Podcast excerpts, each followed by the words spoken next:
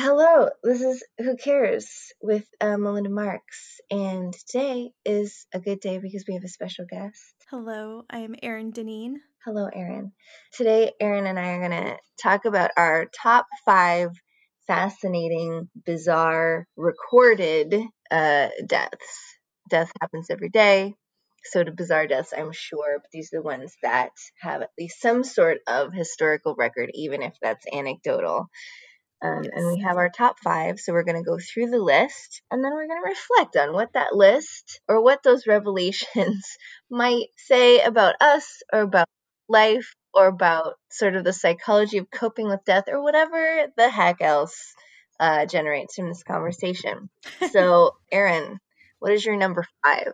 Um, my number five is kind of a two-parter. Okay. It's specifically George Plantagenet. Okay. But it's I also want to talk about like traitors' deaths in general, especially like in England. Uh mainly because I oh, have oh, yeah. a personal connection. We love a related tangent. I think it's important to talk about like what traitors' deaths were mm-hmm. and why George Plantagenet stands out in relation to traitors' deaths. And I want to say that m- most of the deaths that I chose today could be conjectured, hearsay, like it, it could it hyperbolized, you know, but that's what makes it fun. Yeah. And it's been noted. And that's why like people are obsessed with learning about these deaths. So this was after the like 1350s around 1350 51 i want to say mm-hmm. is like they they had a treason act um, in england that they put forth i want to say it's one of the henrys but don't quote me on that and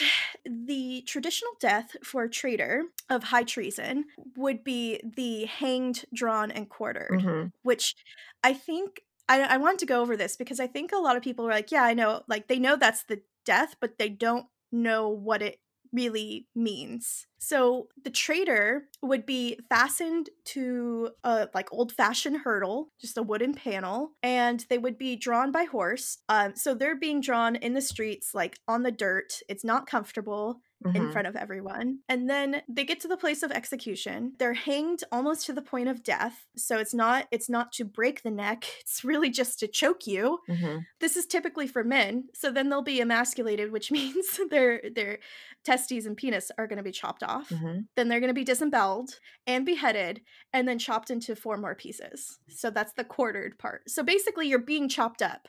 First you're you're being dragged through the streets, then you're being almost choked to death then you're being all your body parts are being chopped up. And then your remains are going to be displayed somewhere prominent, mm-hmm. typically like the London Bridge. And even like beheadings, which is, I think, like a step down when you're talking about like traitors and treason, like just being beheaded, those typically were also displayed like on London Bridge. There's this link between there's this somehow fi- and fictional though it may be, there is a link between the idea of how much you want to sensationalize something or how much you want to publicize something and the very yeah. graphic manner with which the execution is carried out. Yeah, and I think that sensationalization is like plays a major part in the notable deaths through history. Um, mm-hmm. I also thought it was interesting for high treason. So, hanged, drawn, and quartered specifically is typically for men, and women are burned at the stake. And I, I liked where I was reading, it was like for public decency. And I was like, how is burning at the stake public decency? Because honestly, I wouldn't want either of these deaths. But I mean, I think beheading, just a quick, solid beheading, would probably be the best. But um, why I wanted to talk about this is because I actually have a distant ancestor, uh, John Southworth. He became a Catholic martyr because in the 1600s, we have a shift um, in yeah. England specifically to the Church of England. And if you're Catholic in England, it's not a great time for you. Um, and John had gone back and forth to the main continent to escape some persecution, but eventually he came back to England for, you know, whatever mission he wanted to achieve with that. And so he was actually hanged uh, drawn and quartered. But the cool thing about John was Cromwell actually ordered surgeons to sew the corpse back together for him to be sent to burial. So, I mean, I would say, like, typically they're displayed and so the fact that like cromwell was like sew his corpse back together Mm, so that it can be sent to this i, th- I I think it was like a college for burial interesting.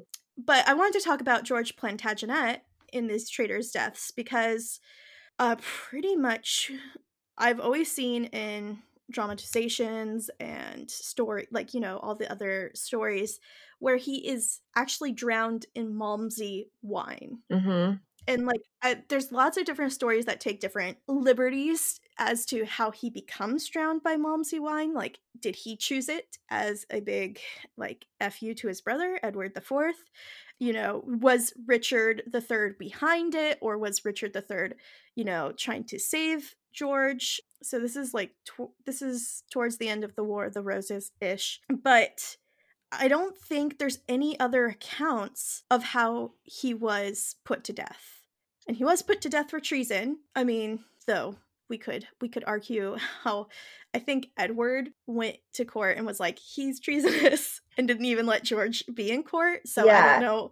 It, it's fishy. Um, but like there's no other accounts of like how he was put to death. Yeah, they describe. They just describe. Most accounts just describe the execution as private. it's it's interesting like the privately the privately uh executed could lead to so many different types of rumors hmm but i like that it just ends with he was drowned in some wine Yeah, and I love that the type of wine is specific.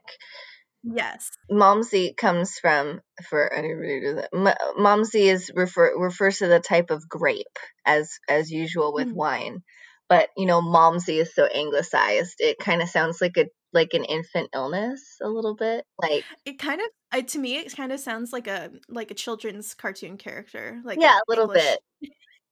Yeah, it's it's very home. It's like very quaint, but it's the type of grape.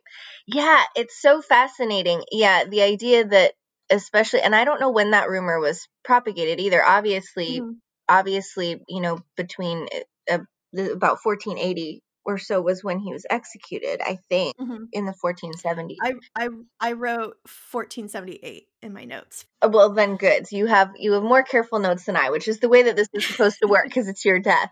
But uh yeah, so I mean, you know, obviously in the, you know, 100 115 or so years, well, Mhm. 100 or so years between when it happened and when Shakespeare started writing and researching, it had obviously been propagated for some time.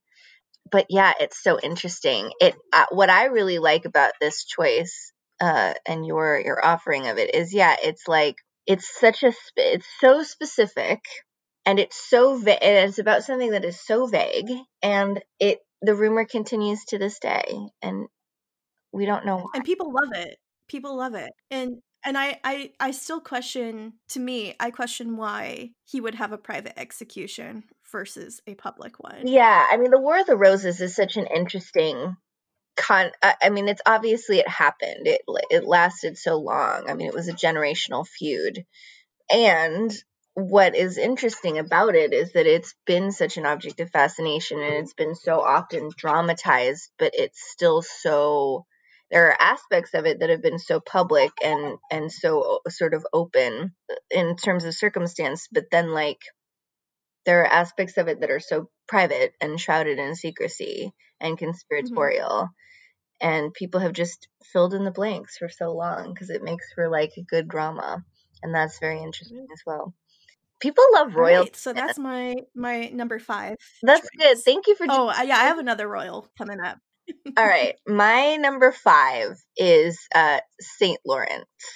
Um saint lawrence the martyr and uh the reason why i like saint lawrence. Um this we're talking here about the the third century. So we're talking about Mhm. still the contentious period. I mean what period isn't contentious when we're talking about religious domination but we're talking about a particularly uniquely contentious period of uh, christianity and the yes. the um, becoming of Christianity into Catholicism um, as the Roman Empire. right at the right before it becomes the major power Yes, right the- before it becomes West. the major powers, the Roman Empire sort of discontinues its death grip upon uh, most of the European continent and into Africa. oh, contentious legacies all over, but um, uh, St. Lawrence um, were St. Lawrence was one of the group of of Christians who were murdered under the order of uh, Valerian the Emperor. And the reason why I chose this is just because I mean he obviously became martyred, but his his whole thing was that uh, he was ordered to be roasted alive. So again, all of this, all of this is anecdotal. I certainly was yeah. not there, or if I was in any in any way, sort of a comic way, I'm not aware of it.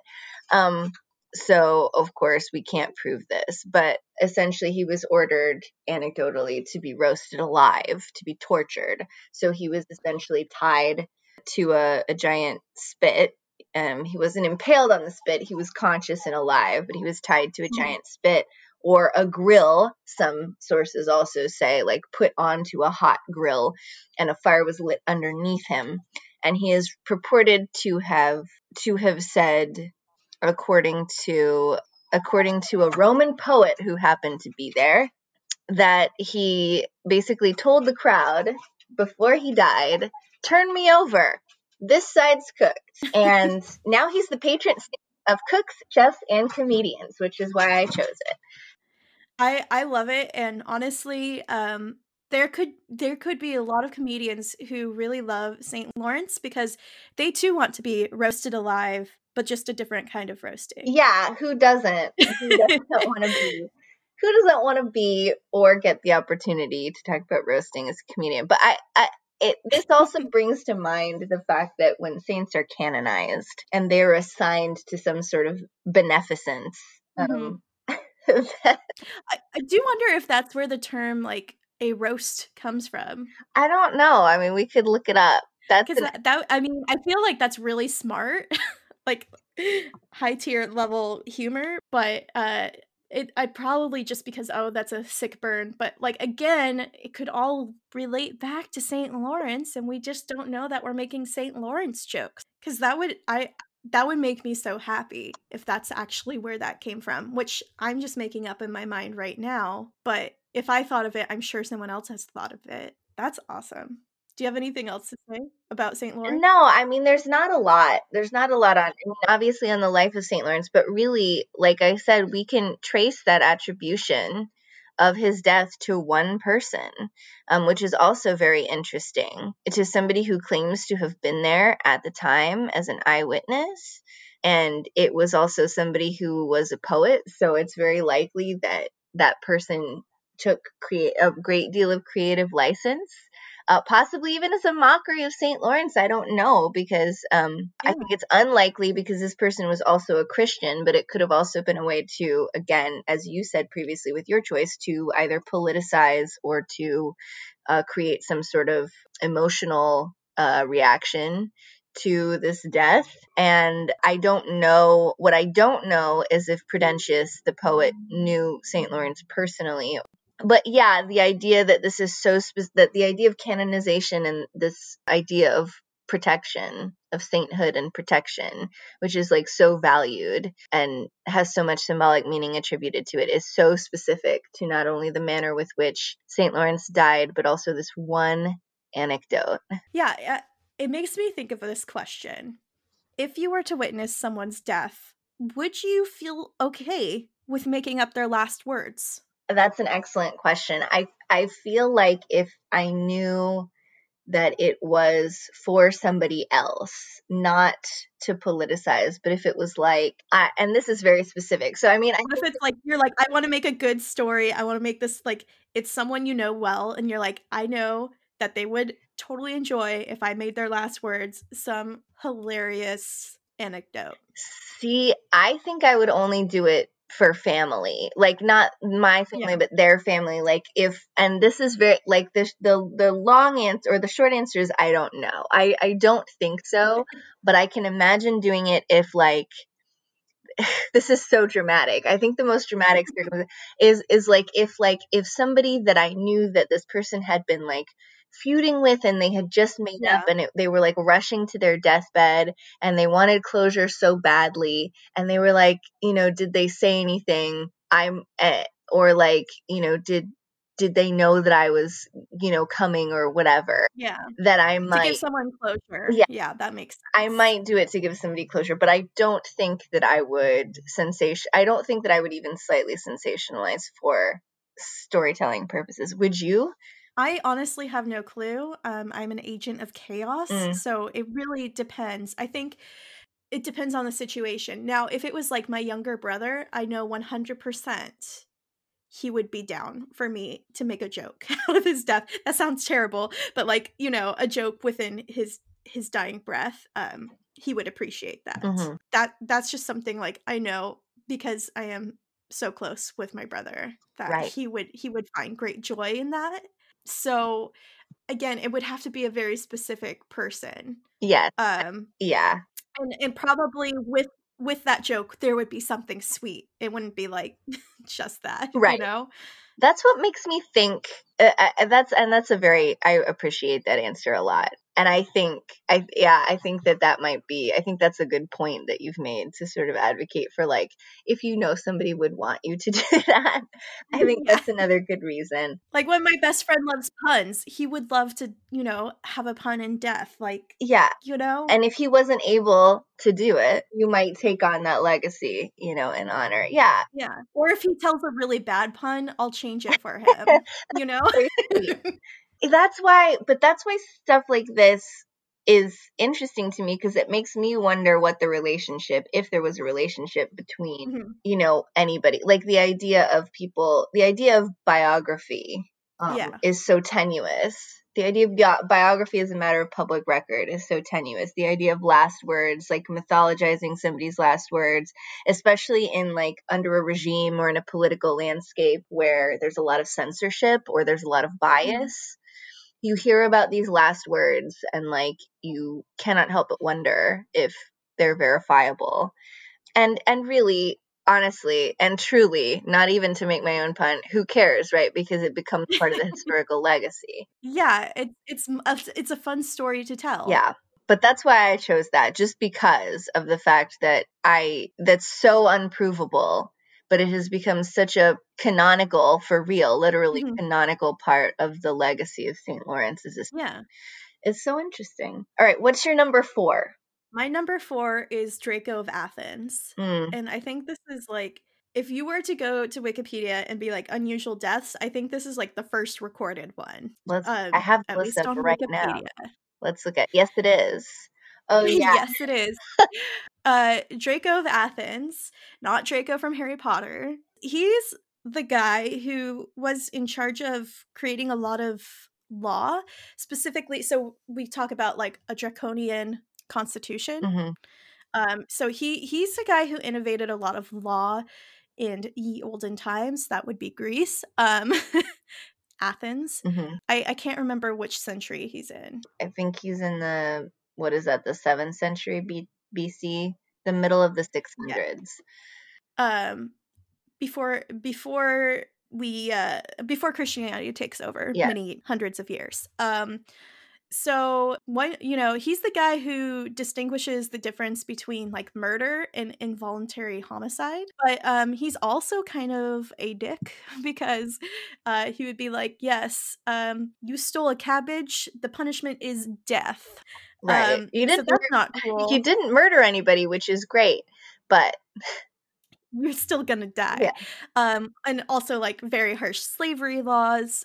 But uh Draco was also the guy who was like, hey, we should write down our laws so anyone who is literate can read the laws. And so it's not just like three people who have been like orally sharing the laws with each other. Um, I, eventually, I think he gets chased out of Athens. You know, he's he's a controversial kind of guy. Um, anyway, so uh, uh, he leaves Athens and goes to Aegina and he gives a performance at a theater. Now it could just be like he's talking, you know, like a lecture type thing. yeah It doesn't really say what it is, but it's some sort of uh performance um to a big audience at a theater. And they are so pleased, so pleased with his performance that they are showering gifts, which is uh, common practice back then. hmm Um, but they shower so many hats and shirts and cloaks and items, personal items on his head that he is suffocated to death. I love it. And to me that's just that's just so funny. Like as a person who really needs to stop shopping um, and stop getting clothes, uh, that is a like pretty cool death for me to just be like, yes, uh, throw all your your clothing items on me and let me die. uh, okay. Um, that's a good one. And I I am I think I feel like after all the ones you say I'm going to say they're good cuz they will be, but also like I do think I mean, a lot about beings. I I previewed a little and I saw some names that I was familiar with and I was like, "Ooh, that's a good one." Mm-hmm. So, yeah. There are the ones that scare me. Thank you. The ones that scare me are close to the top of my list, but the other ones that yeah. that don't quite scare me or that are just really anecdotal are towards the bottom and and including my number fours are uh, it's a tie mm-hmm. um my number fours are uh edmund edmund ironside and uh sigurd the the mighty it's a little. So these do kind of capitalize on one of these capitalizes on I wouldn't say not a specific fear that I have, but I feel like a fear that a lot of people have that has been sort of mm-hmm. proven to be something that you might should be afraid of, which is that it involves a toilet. And yes. the other one just is something that I think about a lot. I just reflect on it a lot. So the the toilet one is Edmund Ironside, um, which is somewhat ironic depending on what side you're talking about being made of iron, because he was stabbed while sitting on a toilet. um, his assassin uh, was hiding apparently underneath the toilet, and when he went into the privy to do his business. Um, in the year uh, in the year 1016. He was yes. very young too. Uh, somebody was down there with a knife, and when he dropped trout, somebody was down there and stabbed him ostensibly through the butt and killed him. and most historical records would lead you to believe that at least one version of this is true. Uh, the location yeah. in which he was assassinated is true. However, um, more uh, fascinating is that at least one uh, account indicates that there that might have been a crossbow. Oh, so very like Game of Thrones borrowed from this this concept. Yes. Now, and of course, there are some people who say that this did not happen at all, and that he was wounded in battle and received similar wounds, multiple wounds mm. that way. Um, but a lot of people say he died on the toilet, and a lot of people I imply like the toilet. That I like the toilet one because it's equally terrifying and funny. Yeah, it's scary because like being stabbed up the butt, I would I yeah. would imagine is really awful and gross. Yes. Um, yes. Yes, and then Sigurd the Mighty is the guy who who killed an enemy in battle, who is now ironically caught posthumously. His name, the opponent was uh, Maelbrigte, but he's now known uh, sometimes as uh, Brigte the Bucktoothed or a brig to the tusk. Oh, I man. think posthumously because when Sigurd uh, killed Brigte, he beheaded him and strapped the head to the saddle to ride back to the to the camp.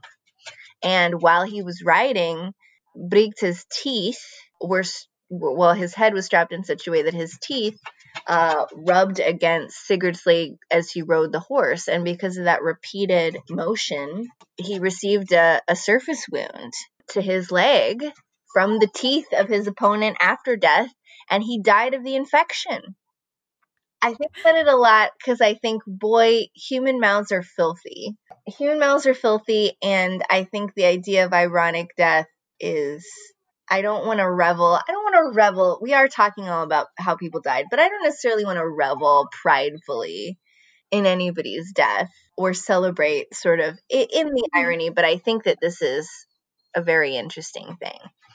Yeah, it's ironic. I, am not saying like, haha, that's what you get. It's just like that's ironic. Like, I don't know. And and that's really all. I mean, I I didn't give any real background on this, but um uh, it's Sigurd the Mighty was also known as um, Sigurd Eysteinsson, and he was the second Earl of Orkney. He lived at the beginning of the Middle Ages, and uh, he was the leader of a Viking conquest in like Celtic territory in like Scotland, Mm. and so um, he was engaging in a lot of war, and this was the inevitable.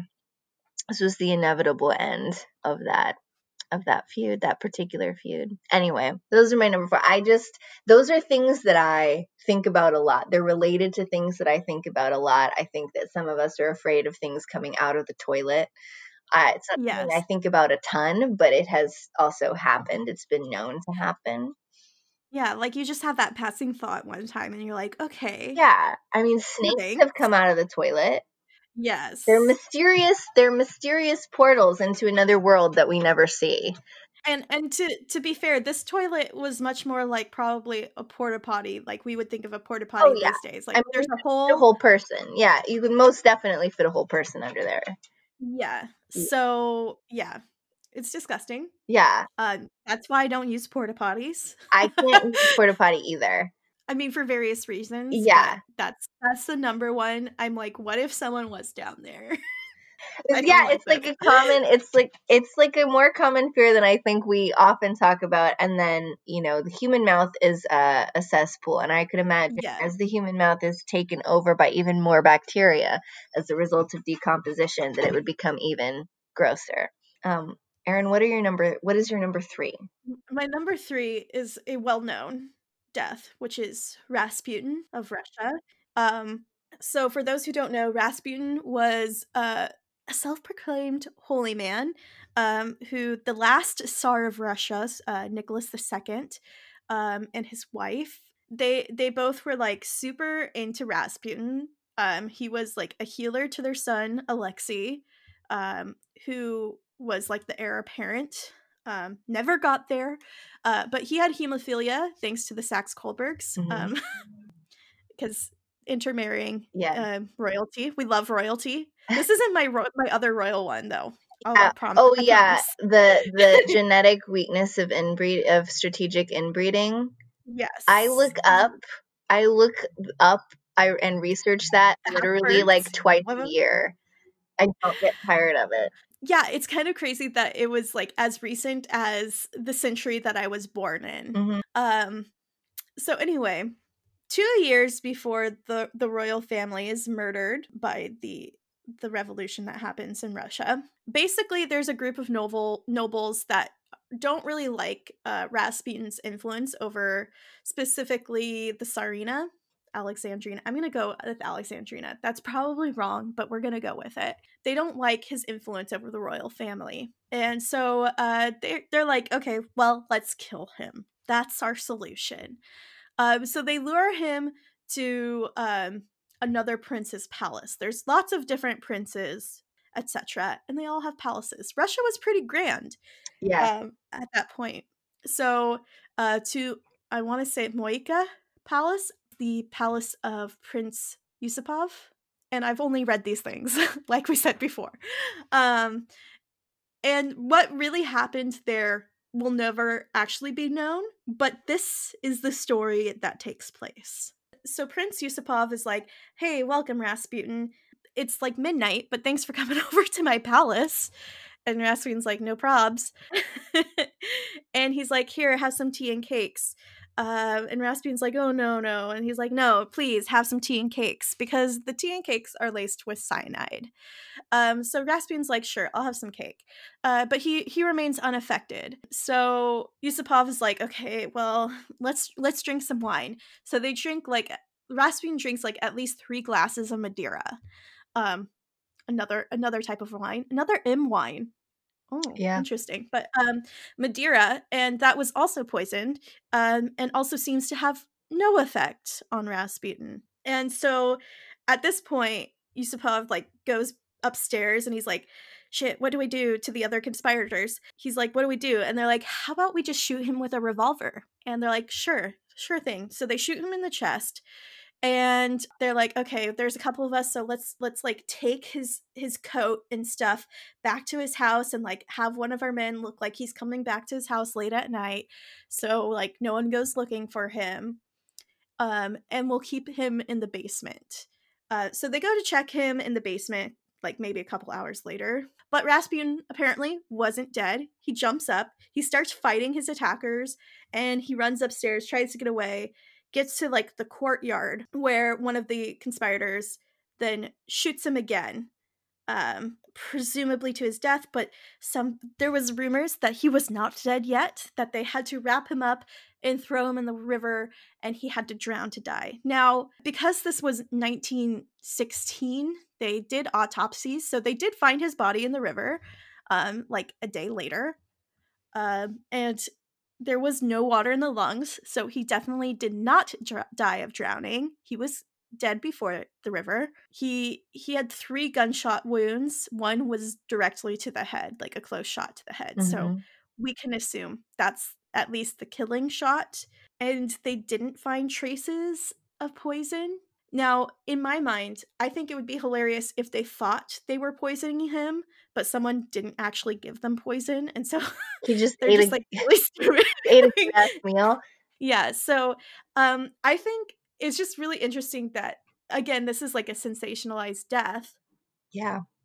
And uh, and you know it's definitely not the rasputin from the animated anastasia that i love um who who sold his soul to the devil anyway yeah so i think rasputin is just really interesting.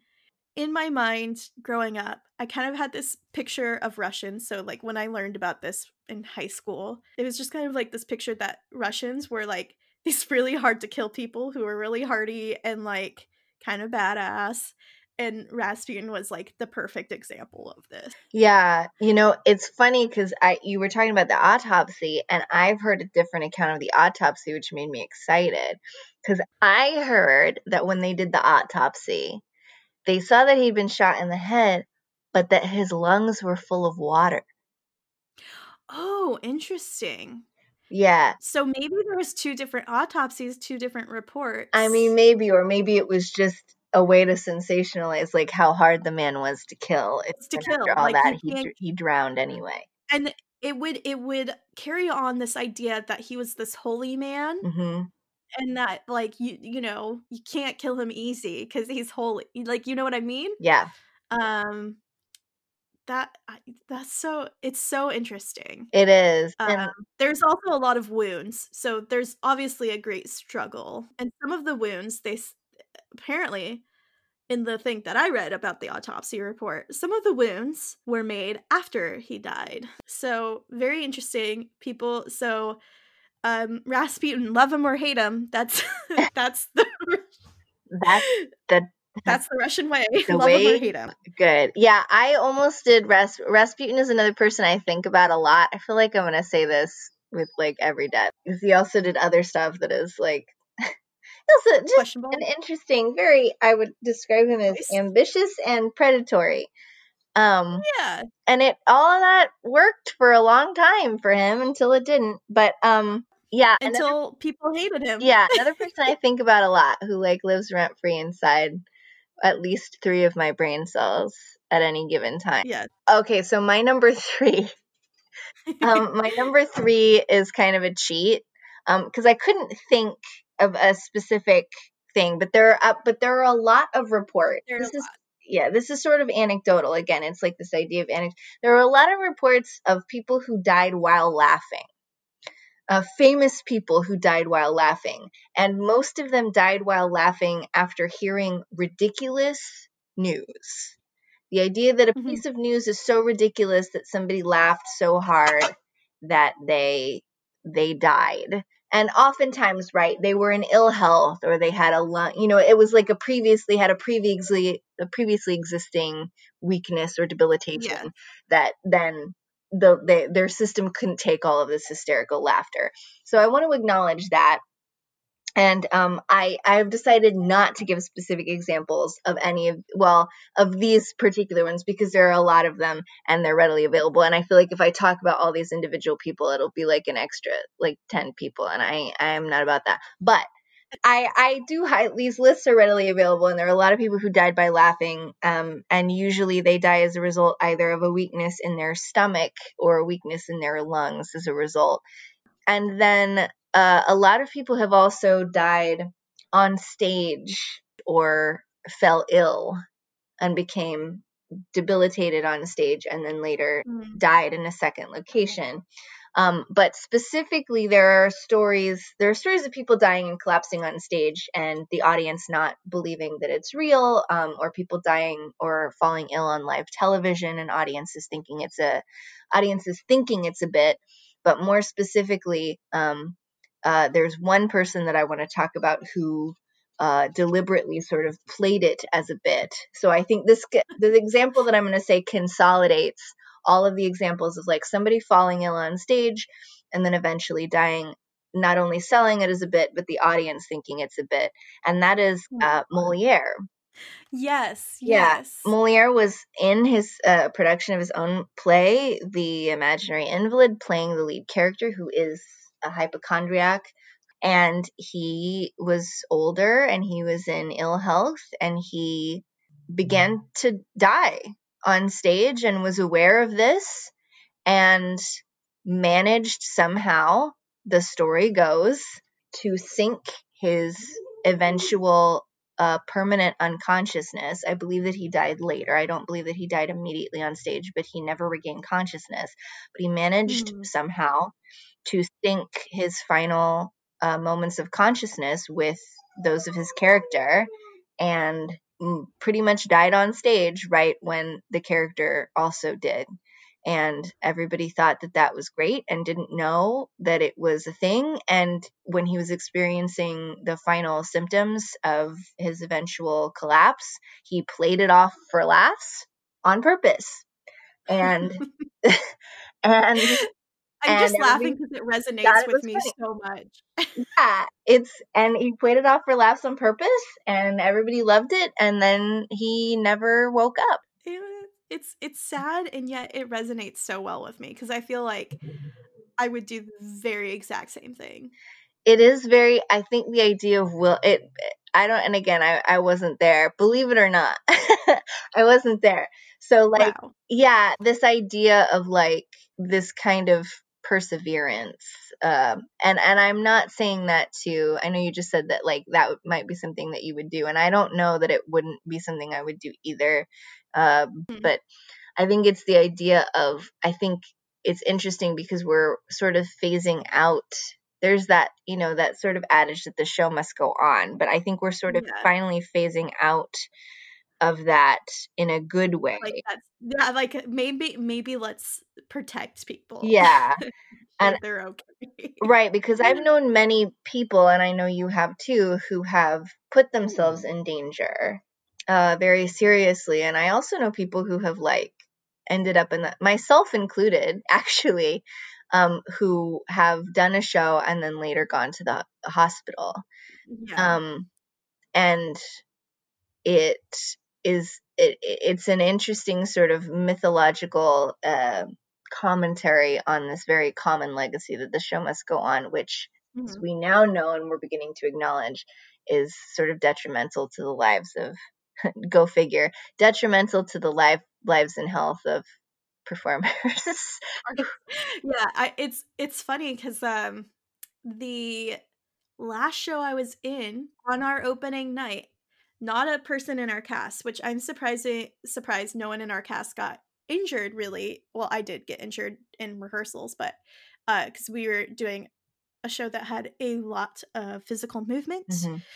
Um, an audience member basically passed out Mhm. um, during our opening night, and we're, we were doing it in the round, and I could like I had a direct line of view to this woman. I I was getting really upset that the stage manager was not calling a, a stop in the play Mhm. uh because this poor woman was was very ill so uh I, eventually she stopped we went backstage um she was able to get help but um it was definitely one of those memorable i will never forget theater moments. Yeah, I, I've also yeah been a part or of shows or heard of shows as well. Besides what the, the example you just gave of either audience members or or actors falling ill or being very ill. And I've also been an actor alongside actors who I knew were quite ill. Um, yes. And it's a very nerve wracking thing. And I'm glad that that's phasing out. I'm glad that the philosophy is is finally after thousands of years of this nonsense phasing out and prioritizing people's well-being um yeah yeah I, I, don't think i will stop spraining my ankle during productions yeah. it happens like once a year I've never been seriously ill, and the only reason that I went to the hospital after a show is because I fell down the stairs during the show, and I thought I broke my foot, but I did not. I That's only, good. as you said, I sp- I sprained it really bad uh, right before a, a scene where I had to run. oh no! I always fall upstairs in in place. Interesting. We should. I should have a group on here just to tell stories of stuff that's happened. Oh, that's good. Stage. Yeah, that would be a good pod. That is a good pod. I gotta get. I gotta get a good group together. Um, you're part of that good group, but a group of two is oh, not necessarily a group that could tell. No, that's that's a couple. Yeah, that's a, a pair, a couple and a pair. Um, what's your number two? okay, my number two, ironically, is Edward II. No, Edward the second. Um, so here's my other royal story. Mm-hmm. Um, and I just want to say, do you remember the 21st of September 1327? Um, that was my little intro. It was cringy, wasn't it? Um, I loved it. Uh, I love that song. Earth, Wind, and Fire. Mm-hmm. Um, anyway, so he did die, reportedly, although there's rumors mm. on the 21st of September, 1327. Uh, how familiar of Ed- with Edward II are you, Melinda? I mean, I'm I would say moderately familiar. I think my fair knowledge of British royals starts at about 1400. Mm-hmm. Um, so he's just he he's not making the cutoff but not quite.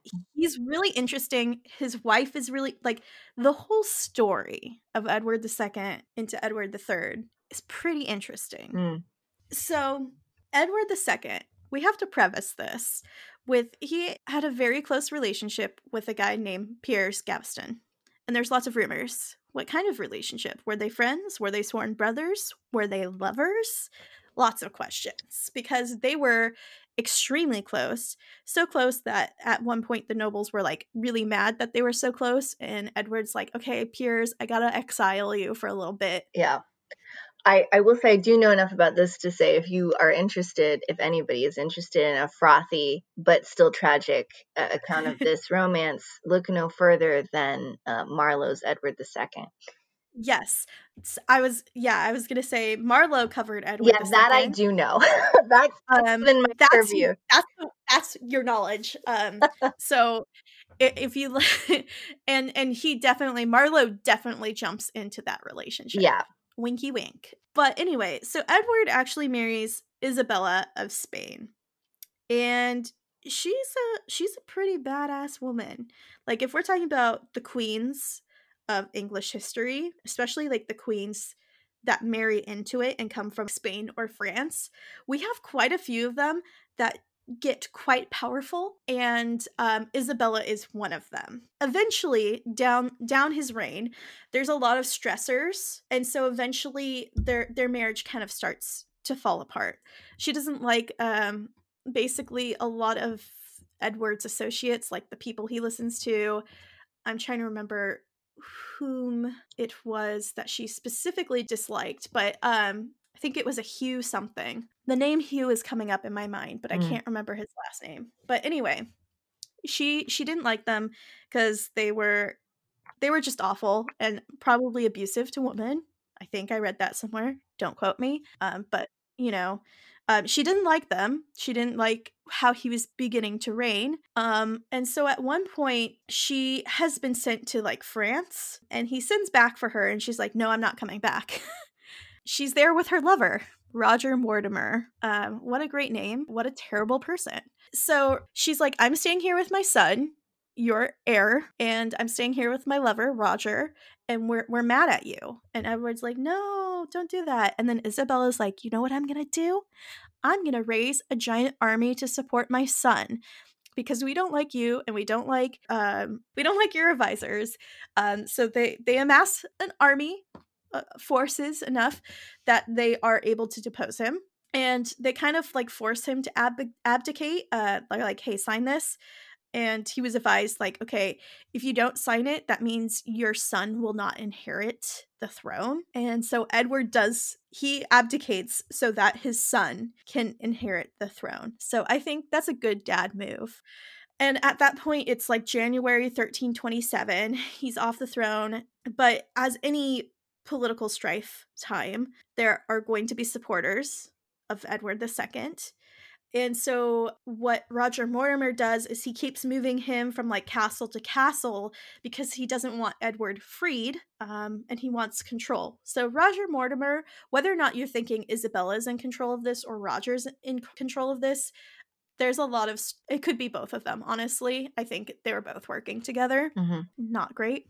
so eventually roger's like okay there's a lot of rumors that they want edward ii back and right now isabella is reigning co-reigning with her son or um she's like a regent right mm-hmm. now and he's like you know it'd be really great if we could just like get rid of edward ii so that we don't have to fear him um, this is hearsay, but basically, Edward III, Edward II's uh, son, receives word that his dad has died in one of these castles that Roger Mortimer has been moving him around from. But no one says how he dies. There's also rumors that he might have lived after this moment, but that his death was told so that people would stop supporting him. But then there's more rumors and propaganda to his death because like why would he just die just out of the blue and some people were attributing it to depression and um you know you can't depression can lead to your death but uh you know that would be like starvation would be your death or like if you're not feeding yourself that mm-hmm. kind of stuff um there was no like suicide signs or anything but somehow rumors got out and uh we're we're going back to some some butt stuff here. Yeah. yeah. Uh so the rumor got out that a horn was inserted into Edward's anus and within that horn they then inserted a hot iron rod through that mm-hmm. so that his innards would be burnt out by that rod but leaving his outside body looking untouched and it could also be linked to the possible homosexuality previously mentioned with his good old friend Piers. So, um, that started the rumors really started spreading that specific death with a hot iron and a horn placed up his butt. But basically, regardless of those rumors, Edward III, his son, eventually tries Roger Mortimer for the murder of his father and he um, he does die for that. So history has written that Roger Mortimer is convicted of the murder of Edward II. However mysterious his death is, whether or not uh, he got iron up his butt. I think that one's kind of like really intense. It is. Kind of scary. you don't want that up your butt. No. Things going being impaled is terrifying. And in fact, I considered doing impaled ones, but mm-hmm. like I I it's so scary. It's scary. I'm glad that we're getting into more scarier ones. Um, my last one is not scary. My last one is mostly fun. I oh, well that's good cuz my last one is the scariest one to me. and this this one that I have um, is the second. Your second one. Okay, let's yeah. go. Let's hear your second. Well, one. I let me just say I appreciate how thorough that and speculative that yeah, count it, was that you gave full, Edward II. It's full hearsay, but it's terrifying and it's so specific. Yeah. It, it was it was like propaganda at the time. Yeah. And, and that's terrifying. well, I mean, and that's the fascinating thing, right? Is that some of these can as you get up as you get further into document as you get further into the the present or the future, I guess I should say, meaning the past, but the past of like the 20th century, once mm-hmm. you have the ability to record something or document something or you can anticipate something, and now that there's so much focus, media focus on, you know, high status figures, you don't yeah. have this, you don't necessarily have this kind of speculation or the kind of speculation that you do have becomes more conspiratorial or, or becomes more um, about intent rather than circumstance. Yeah. So it's well, I think yeah, like intent. Like I think of the more modern mysteries are like to me. There's there's questions or conspiracies about like Michael Jackson and Marilyn Monroe, or even like, Princess Diana. Yeah, absolutely. Princess Diana Yeah. or um, JFK. Right. And we have things, it's interesting because we have those autopsy reports and we have those photographs, but still, We need to know intent. Right. Yeah, the intent is the question, Right. not the not the how. but the why. Yeah. This, my number two leaves no, well, leaves very little speculation about either method of death or circumstance. And there really is no intent, which is one of the things that is so scary. Um, but my number two is uh, Isadora Duncan, who was sort of the the the mother of modern dance.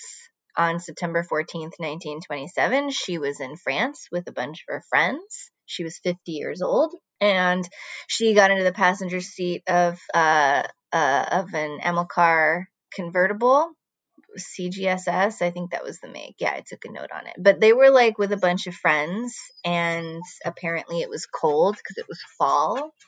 And uh, Isadora Duncan was known for a very drapey neoclassical style of dress. Um, she was some somewhat. Uh, I mean, that was definitely known within her dancing style, but it was also, you know, she just sort of uh, uh, dressed like that. So she wore a lot of these drapey garments.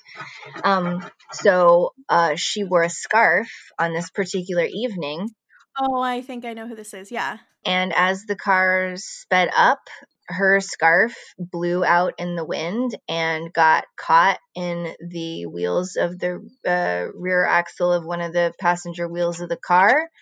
And she got yanked out of the top of the car, and her neck snapped in her scarf. This terrifies me. I know. Okay, so related to this, um, back in my youth, there was. Do you remember the chicken noodle soup for the soul books? Yes, I do remember that.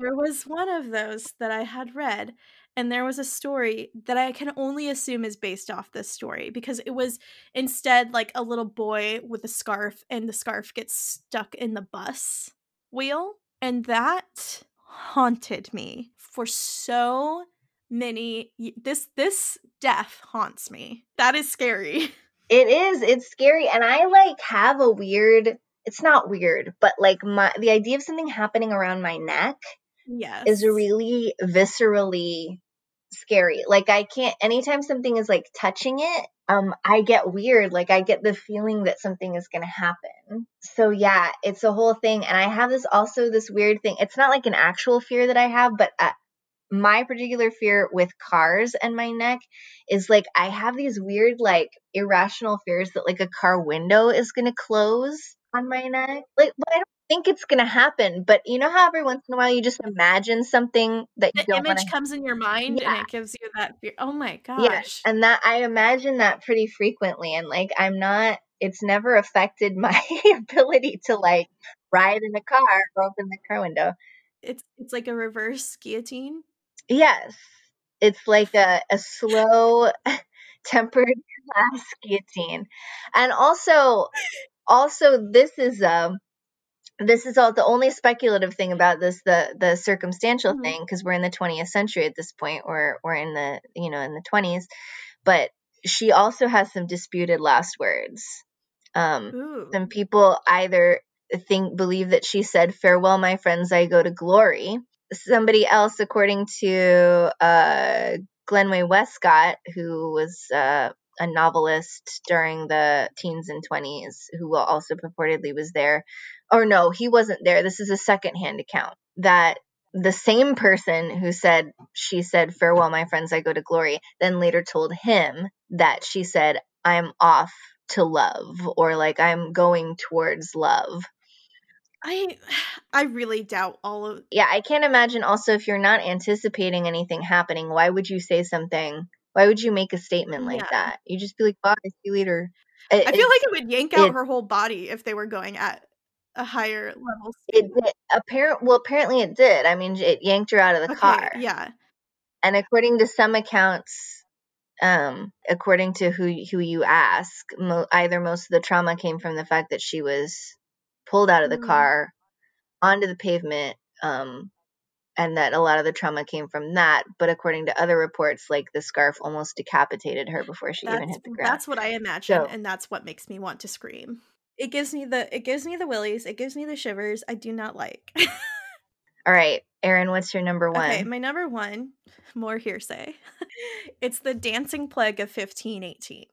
In July of 1518, in Strasbourg, which is in the Holy Roman Empire at that point, um, but I think is in modern day France, hmm somehow 50 to like 400 people, there's different, there's very, various reports here, just start dancing for days and they start calling it the dancing mania. And there are a lot of different historical documents from like a lot of different sources um, stating that people were dancing, but they could not figure out why. They're just like dancing, dancing in the streets. And um, some of the sources say that the plague killed about 15 people a day. They're just dancing, they can't stop, they're not eating, they're not sleeping, they're just dancing. There's other sources or like city records that don't mention any deaths. So it's also questionable. Um, hmm but the fact that there's a plague where it's just like people can't stop dancing is crazy. And I, I want to know Mhm. what kind of dancing they were doing in 1518. Are they doing like, you know, little country dances? Or are they just going crazy? Like they're Just, like, rave, manic. raving, dancing. Um, but there's some theories that go with this. All of them are pretty modern theories because in 1518 they had no clue. They're just like people are dancing and that for sure is 100% confirmed. People were dancing in 1518 and like I think it Yes. started with a single woman and then it it grew and grew and grew. Yeah, this collective mania. And there have been examples of collective mania that take other forms in other regions. So I mean it is a psychological legitimate psychological that's one of- phenomenon that has occurred. One of the theories is just like a stress induced mass hysteria. But for me, I didn't find anything of like what is the stressor. I'm not seeing anything that's a stressor. Like, is there something wrong with the crops? Is there, you know, like what's going on? Um, another Yeah. modern theory is possibly food poisoning caused by, I want to say the ergo, uh, fungi. yeah, Yeah. or ergo or ergot, yeah. The mold that grows on Yes. wheat or Um, rye. and it has some psychoactive elements to that fungi and and um so they they could have been all tripping out on shrooms Yeah, which is funny because that pops up also in speculations about why the why uh, witch Yes. conspiracies became so popular in specific regions.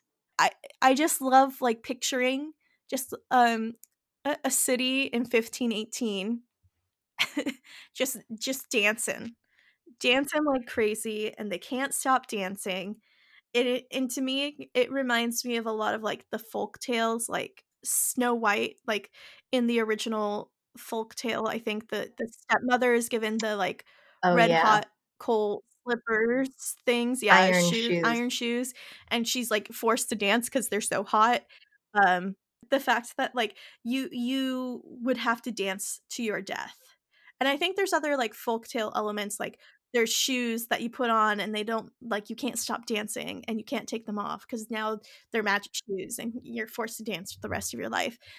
I wonder if there's like things that you could connect throughout history of like oh yeah that was weird that one guy just started dancing and we never figured out why and he just kind of died because you know and and yeah, I, I don't know if the dancing is what kills them, but probably more of like um, you're exhausting yourself dehydration. yeah. It's and- exhaustion. I've yeah. heard it. Yeah, and that's the idea of like, yeah, not being able. That's why they're scary to me. Like not being able to stop, despite the fact that you're in pain. I, I think there's something really morbid in which like you you take something that would be normally a joyful action such as dancing um and it becomes really morbid when you can't stop like and that's the same with like laughing Well, and tickle torture is also a thing as well. I mean, it, it does put stress. I, there's a point at which these things relieve stress, but then also there's yes. a there's an inverse to that. Where's the cutoff? Yeah, so like tickling, uh, dancing, it's all it's all kind of dark in when it when it when the joyful thing turns sinister. I think I think the fungi is a is a good theory, probably. Yeah, and and you know, psycho I, the psychology of you know collectivism is a very powerful thing, and also like I think it's hard. And I don't know. I'm not a sociologist and I'm not a scientist. And I think that bread mold is a good explanation for a lot of, you know, when in doubt, just put your put your blame on the bread mold. But I, I think there's also something to be said, perhaps, for this idea that is not foreign to everybody, any you know at this point, but I think is certainly less so as as as our uh, ability to think mm-hmm. globally mm-hmm. has increased. Like I think there's something kind of unknown at this point about the idea of like uh, really sm- like living in a small town or the idea of living within a small community within a small town and not necessarily venturing very far off and and the the kind of connectivity that can come from that uh, something mm. that I can't really imagine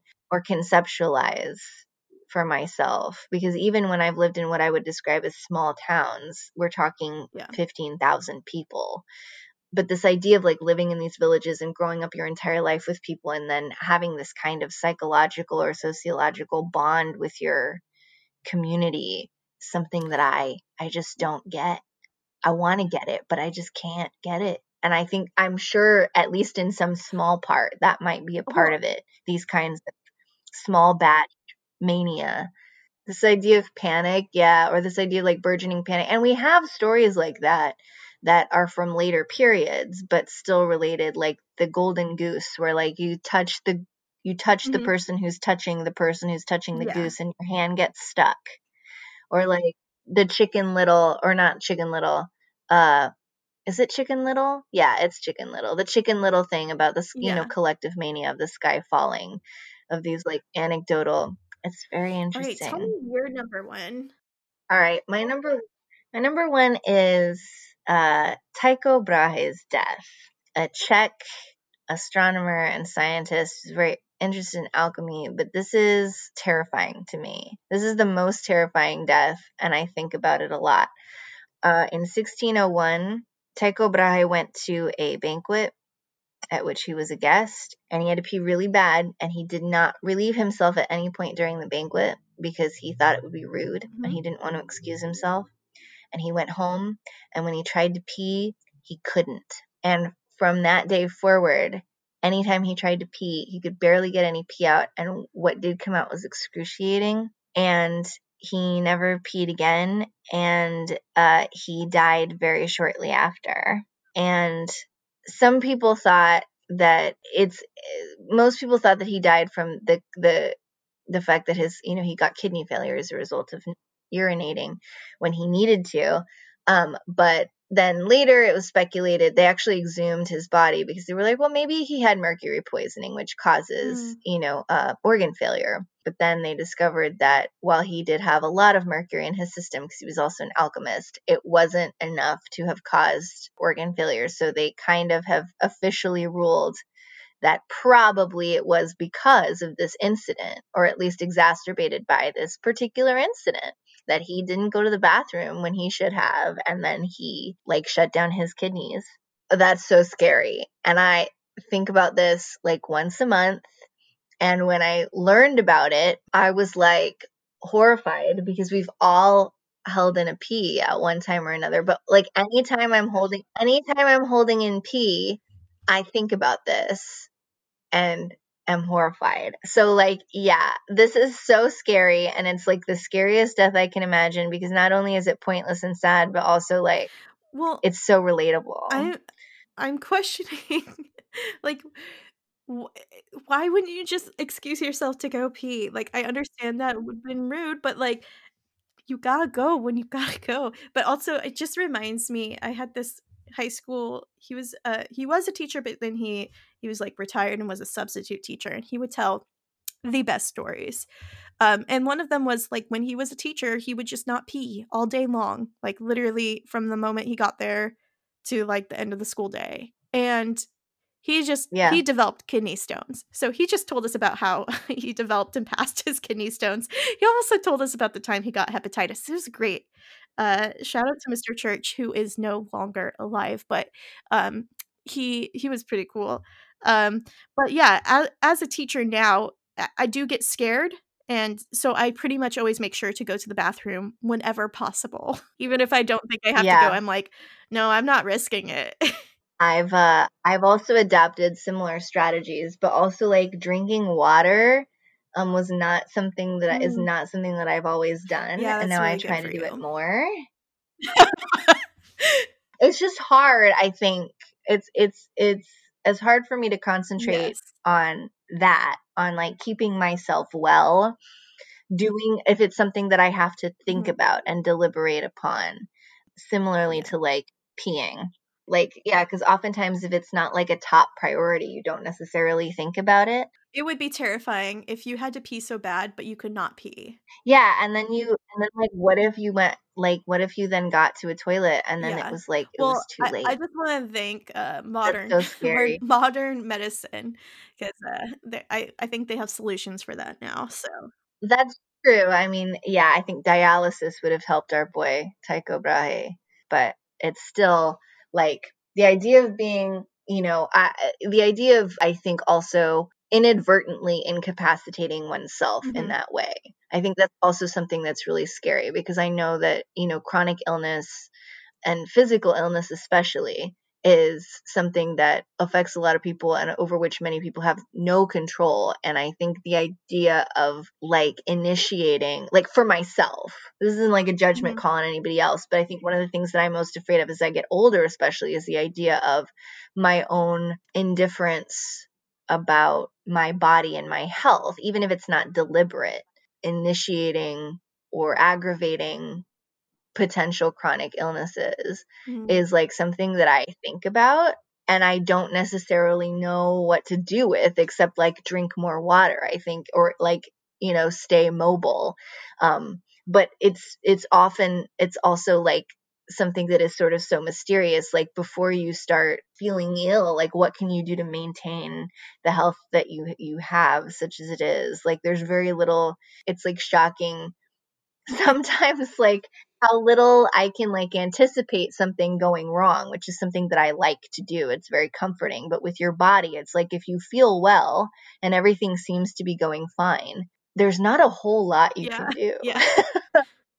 besides maintenance. But like I think it really taps into this fear of the unknown and a fear of like um the the beginning of Mhm. something new that is very primal. Like I'm very afraid of of getting older. And there's no rational reason for that. It's an inevitability and one for which I theoretically could have been prepared my entire life up until this point, but you really you can't. You just don't know. And I think that's what's the most fascinating thing about death is that I I've and this is like going into a, like a final Yeah. question um that I had, but I, I think I've always been I've always been really fascinated by death ever since I was like two or three. I've always been really clear on the concept of death. Nobody ever had to explain it Mhm. to me. I understood it innately, which I think has caused a lot of stress over the years, but also a lot of fascination um, that I don't regret because I think that's probably the one thing that has equipped me to prepare myself for any aspect of mortality insofar as I can even understand it, which I really can't, is just the idea that like I understand the physical characteristics of it and I have always my entire life been like oh well what if you die like when would you die if you did this? What if you did this? What are the circumstances under which you would cause death? Or oh what what kind of circumstance would result in death? Mhm. like oh how old is this person when they die? Like i had a lot of death questions that i still have and i think i can t- i i choose to take some sort of peace in that constancy but also like as I get older, I think the nature of my fascination has definitely, if not changed, at least sort of become more pointed. So I wanted to ask you if you consider yourself to be somebody who is i would say fascinated with death or fascinated with with mortality and if so you know when did that start for you and if not if it's if it's something else other than the idea of death and mortality like why do you think these deaths mm-hmm. fascinate mm-hmm. you even if the general subject of death doesn't always well i think one thing is i grew up in a, a very christian household so the idea of death is talked about a lot in regards to mm.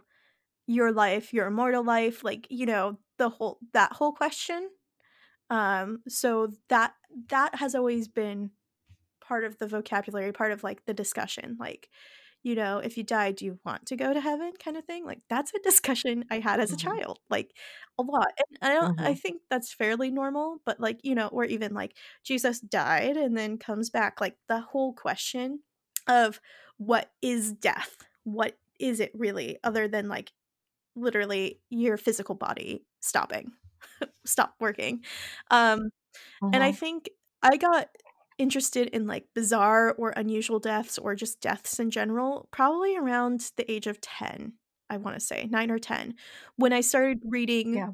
more adult fiction i think probably around 10 is like when i started reading like lord of the rings and stuff like that um and shakespeare is I think I was around 10 when I started like actually reading Shakespeare and not like Wishbone Shakespeare. Um and so like you I think I was 10 when I read Hamlet and Romeo and Juliet. And two two plays that are surrounded with death and I was obsessed.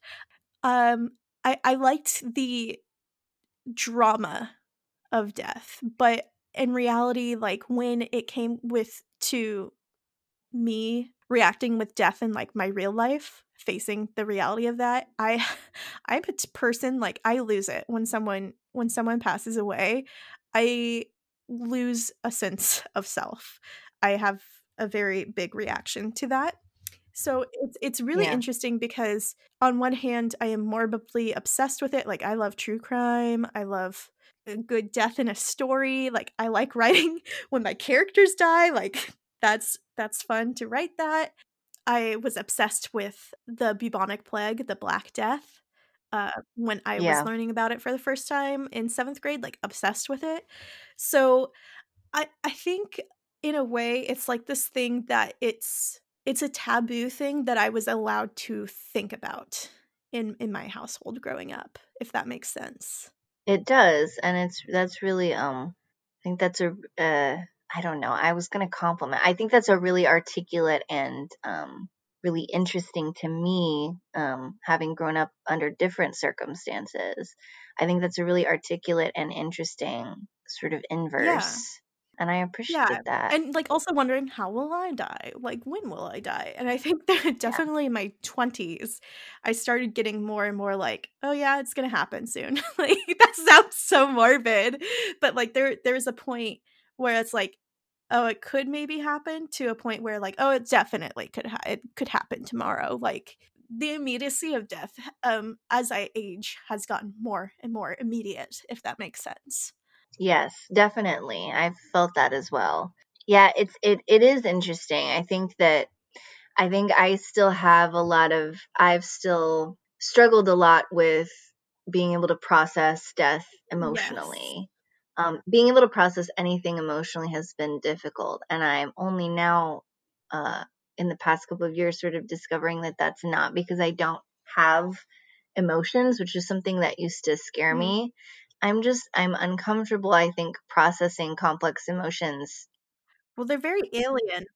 Yes and i think that i just assumed for a long time that that wasn't everybody else's mm-hmm. experience. Mm-hmm. But I think that now what I'm realizing is that, you know, through circumstances that I hope are not purely tragic, and I don't think so, but I know that in some cases, yes, I think people just, um, some people are either more comfortable or more experienced in navigating and being vulnerable with this kind of complex processing in front of other people and, and people take a lot of and some people are able to take comfort or at least acknowledge in a group this kind of suffering. And I think the I'm still working on that Mhm. as a person.